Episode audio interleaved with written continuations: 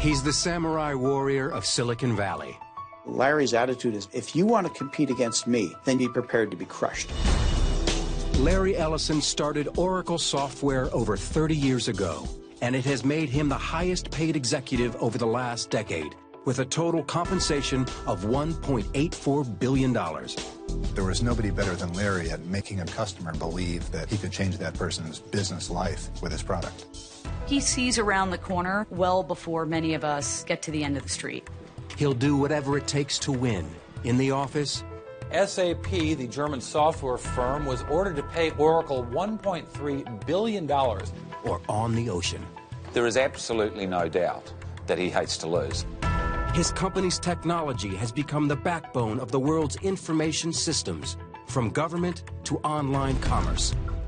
The brazen billionaire is an ambitious provocateur with a singular management style. I have a theory that Larry's succession plan for Oracle is he is trying to figure out a way that when he's six feet under in a grave, he can still run Oracle.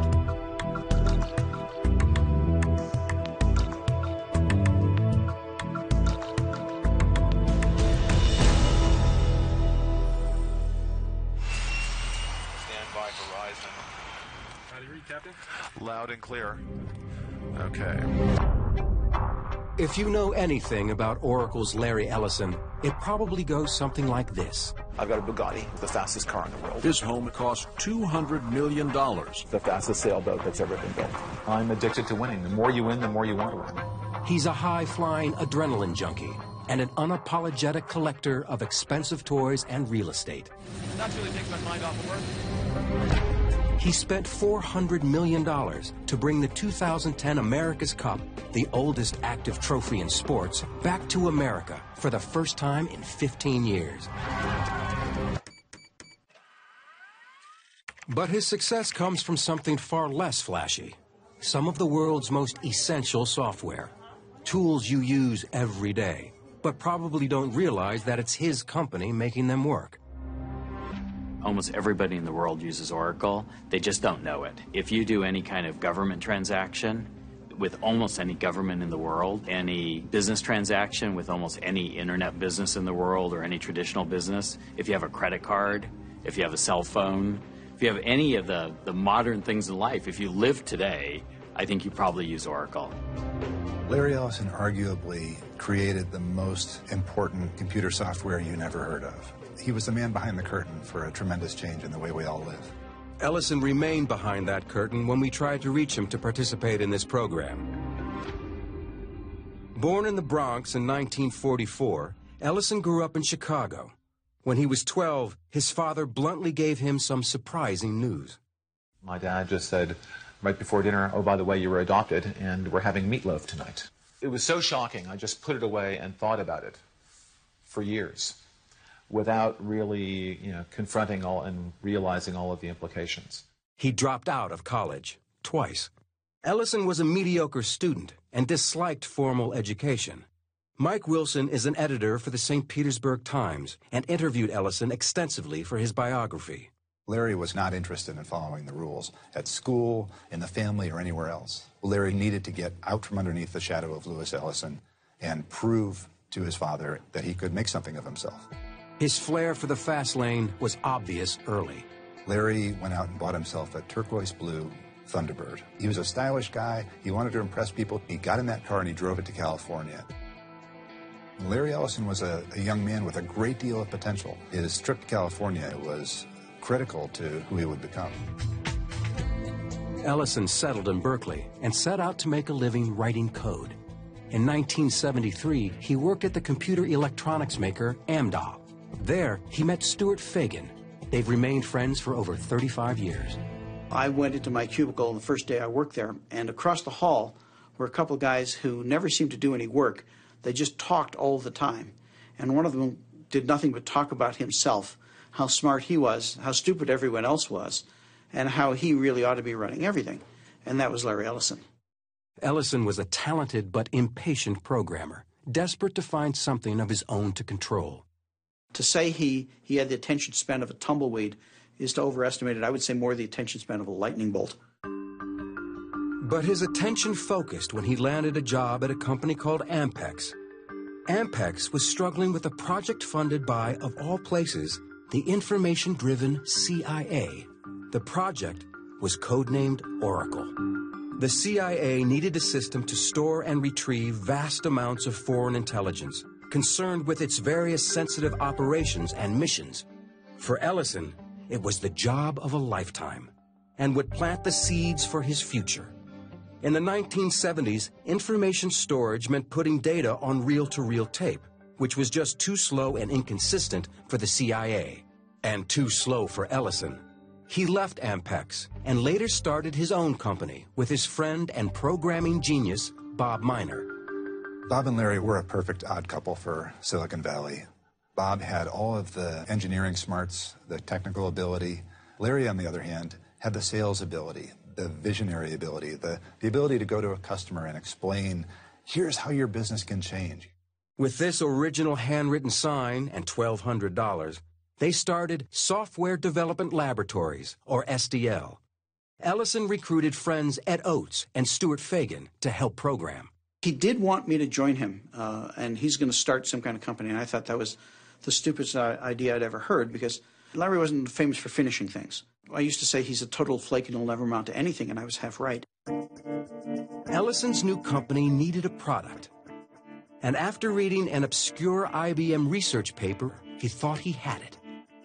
A method of sorting information that was vastly superior to anything that had come before.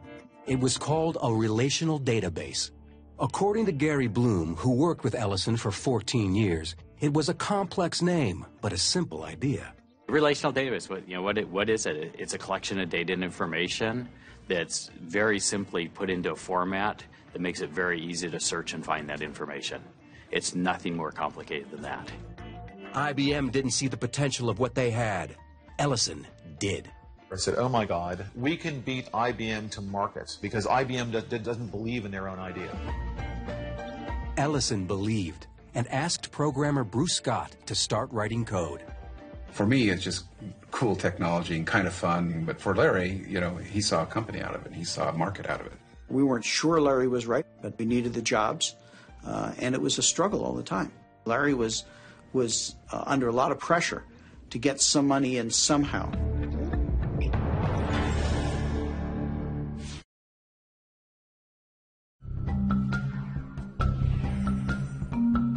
In 1977, at age 34, Larry Ellison's startup software company was busy creating a smart database they thought would revolutionize how companies retrieve, manage, and analyze data. Three rooms and a little lobby area. There were four of us who were writing programs. Larry was mostly involved in finding customers. And that was a, bizarre idea because we had no software. So all the things that you would read in books of somebody being a, a leader, he wasn't. But he was tenacious. He would never give up on anything. Ellison chased and cajoled customers, becoming the company's chief evangelist. There was nobody better than Larry at making a business person, making a customer believe that he could change that person's business life with his product. Knowing they still needed a smarter solution for the monumental task of managing worldwide intelligence, Ellison sold his database to the CIA, his first customer. He called the new software Oracle Version 2. There was no version 1 because everyone thought, uh, well, no one buys version 1, it's buggy. So we started with version 2. Well, our version 2 was at least as buggy as anyone's version 1. And I describe those early versions as the, the Roach Motel of databases. The data went in, but it didn't come out. In 1982, Ellison also took the name Oracle for his company. He targeted government agencies and major corporations in his own unique way. I remember him telling me very distinctly one time, Bruce, we can't be successful unless we lie to customers. For some reason, Larry told uh, the Bank of America, I think he told us there were 15 of us, when in fact there were five of us. I'm not sure why the Bank of America would think differently of you if you're five or 15. But Larry had given them a number which was a little larger than reality. Ellison also was sharpening a sales philosophy rooted in a trip he had taken to Japan in the early 1970s. I was in Japan and I was talking to a Japanese business executive, and, and uh, he told me, uh, you know, that, that the problem with America is that we just have no stomach for competition. In Japan, we believe our competitors are stealing the rice out of, out of the mouths of our, you know, of, of our children. In Japan, we think anything less than 100% market share is not enough. His take no prisoners approach became known as the Oracle Way. The Oracle Way in the early to mid 80s was just to win, um, almost by any means necessary. Larry's attitude is if, if you want to compete against me, then you better be prepared to be crushed, uh, or don't compete against me. His product, the Oracle database, took off like a jet fighter in one of his ads. And in 1986, Oracle went public. His 39% stake in the company was worth a stunning $93 million. The IPO was a huge hit, but was overshadowed the very next day by Microsoft's public offering, which made Bill Gates' stake worth a whopping $350 million. In 1989, Ellison moved Oracle to this mammoth campus in Redwood Shores, California, which became known as the Emerald City, a reference to the Wizard of Oz, or as one newspaper described it, Larryland. And everyone knew who was the wizard. When I ordered a Ferrari 348, and I was going to get the first 348 in California, um, Larry ordered one from somewhere on the East Coast and got it shipped in before I got mine. He didn't want to be the second one, he wanted to be the first one. His obsession to be first took its toll. Oracle hit a wall. The, these aggressive sales practices uh, started to cause serious problems.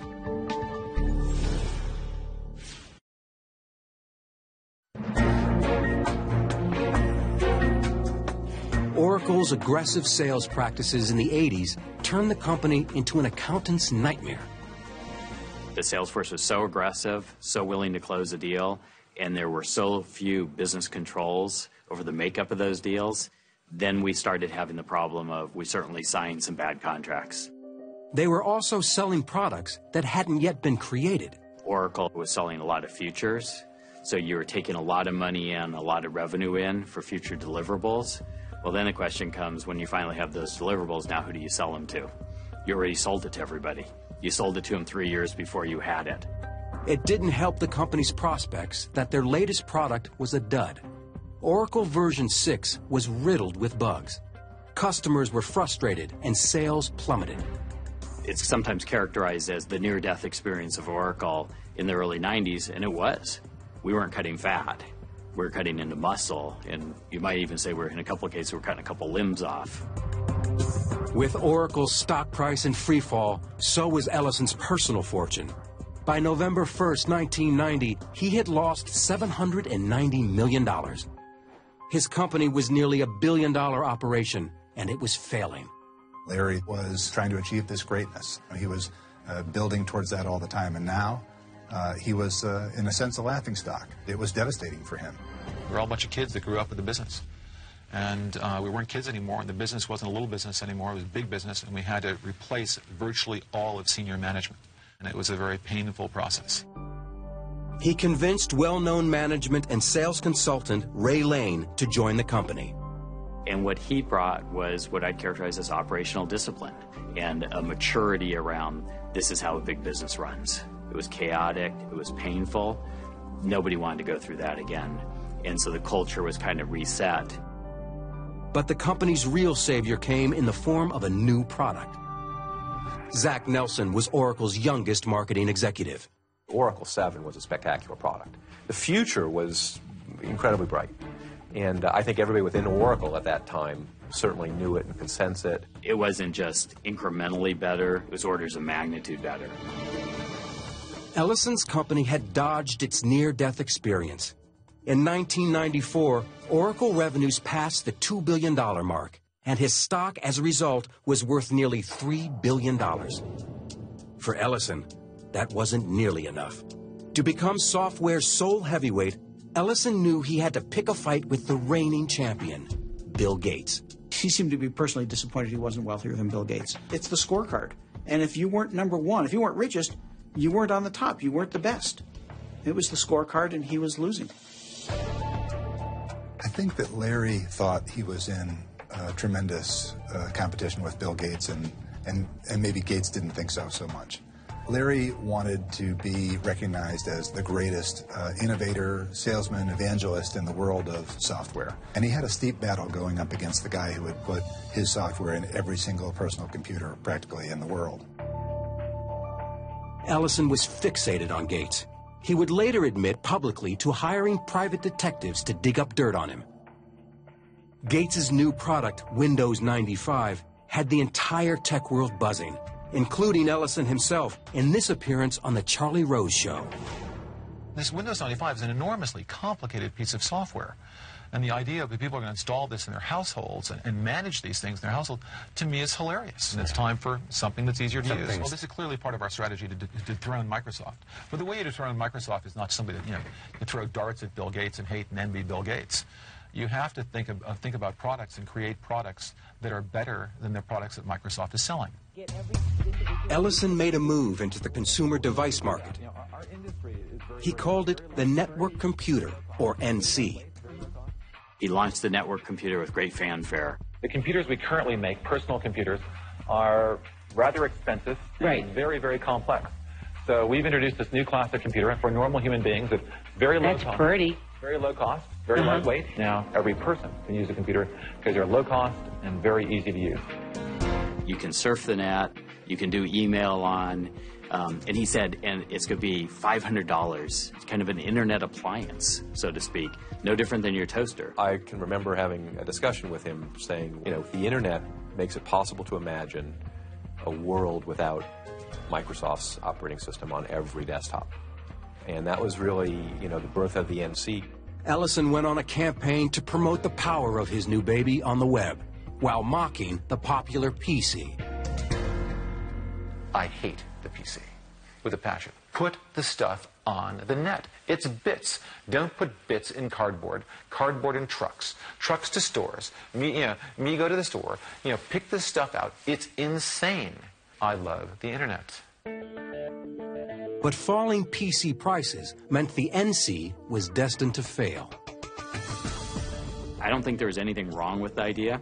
Actually just think it was premature. Five years later, it would have won the world. And the only difference is all the PC manufacturers, Dell, HP, everybody else, Gateway, what did they do? They created a $500 PC that surfs the web really well and it does email really well. And that shut down Ellison's venture into the consumer market. His NC was too far ahead of its time, but his vision of the internet was still right on target. Oracle's database became the underpinnings of all of these internet services that we take for granted today. It's Expedia, Amazon, eBay, go down the list of applications. All of those are storing all that information, retrieving that information, delivering that information, doing those transactions through the Oracle database.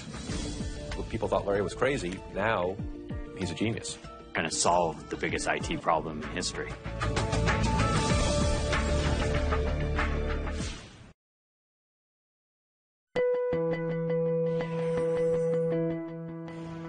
By 2000, Larry Ellison's company, Oracle, was among the elite tech companies in the world. But internal struggles would soon force out the company's president and chief operating officer, Ray Lane, who had risen to second in command and heir apparent. He described the culture at the company he left. It wasn't good enough for a salesman to make their quota. They had to make 200% of their quota. It was you know, the top 10% get rewarded millions, and everybody else, you know, falls by the web. They're weak soldiers. Shoot them. A departing Lane said he didn't fit into Oracle's system and that the only person making decisions at Oracle is Larry. Lots of people that transitioned in and out of Oracle got confused who was in charge. And that's a pretty volatile, that's like a galactic collision, you know, where two stars hit and it's a pretty violent explosion. Oracle, the company, was on a roll, but was lagging behind in one key area. We're still fighting to be relevant in the applications world. We're the number two application provider in the world, and we're number two in ERP behind SAP. Boy, this number two is getting old. we're number two. Not for long. We're number two. We're number two in uh, CRM behind Siebel, but we're growing faster than SAP, and we're growing faster than Siebel, and we're determined to become number one in applications, as like we're number one in database. To get to number one, Ellison needed to do something his company had long avoided buying new technology through acquisitions. When he came to that conclusion, he opened his wallet and bet far bigger than anyone else did. And in fact, he did it far faster than anyone else did. Ellison wanted to bundle new application software with Oracle's successful product line. In 2003, he targeted the company PeopleSoft in a hostile takeover attempt. The Department of Justice sued Oracle on antitrust grounds, charging the takeover would empower the company to illegally raise rates and impair innovation. After a year and a half long battle, the courts sided with Oracle. Ellison finally acquired PeopleSoft for $10.3 billion. It's very rare that someone gets sued by the government and they actually win. you know, I mean, it's just another testament to this guy's tenacity. Most guys would have maybe walked away from that. Instead, Ellison stepped it up. Over the next five years, he would spend close to $34 billion acquiring 52 companies. Heather Bellini is Senior Managing Director of the Technology Research Team at International Strategy and Investment Group. She has covered Oracle since 2003. He started looking out and seeing how the landscape was, was changing and how the carnage that was done to some of his competitors was going to give him an opportunity to go make some acquisitions and buy some technology where he was behind. And he really was the one that started the whole M&A trend within the technology industry. Ellison's appetite for acquisitions accelerated in 2009 with his $7.4 billion trophy purchase of the prominent hardware company Sun Microsystems. But in 2010, his eyes were on another trophy a decade long $400 million obsession. BMW Oracle Racing was launched in 2000 for Ellison's run at the America's Cup. It may be the oldest active prize in international sport, but what Ellison created was entirely new. The boat is a trimaran. It often appears to be nearly flying with only one of its three hulls actually in contact with the water. The oceans have never seen anything like it. There is absolutely no doubt that he hates to lose. There's no doubt of that at all. Grant Dalton has competed against Ellison on the America's Cup circuit. My recollection in racing against him, and we will race against him in the future, is this is a man that's very determined to win. On Valentine's Day 2010, Ellison brought the America's Cup back to the United States for the first time in 15 years. He celebrated with his now ex-wife, romance novelist Melanie Craft. It was his fourth marriage.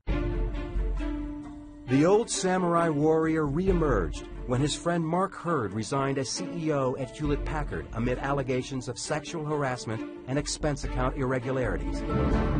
Ellison was outraged. He attacked the HP board of directors. He said, quote, the HP board just made the worst personnel decision since the idiots on the Apple board fired Steve Jobs many years ago. Exactly one month later, Ellison stunned the business world when he turned around and hired the ousted executive.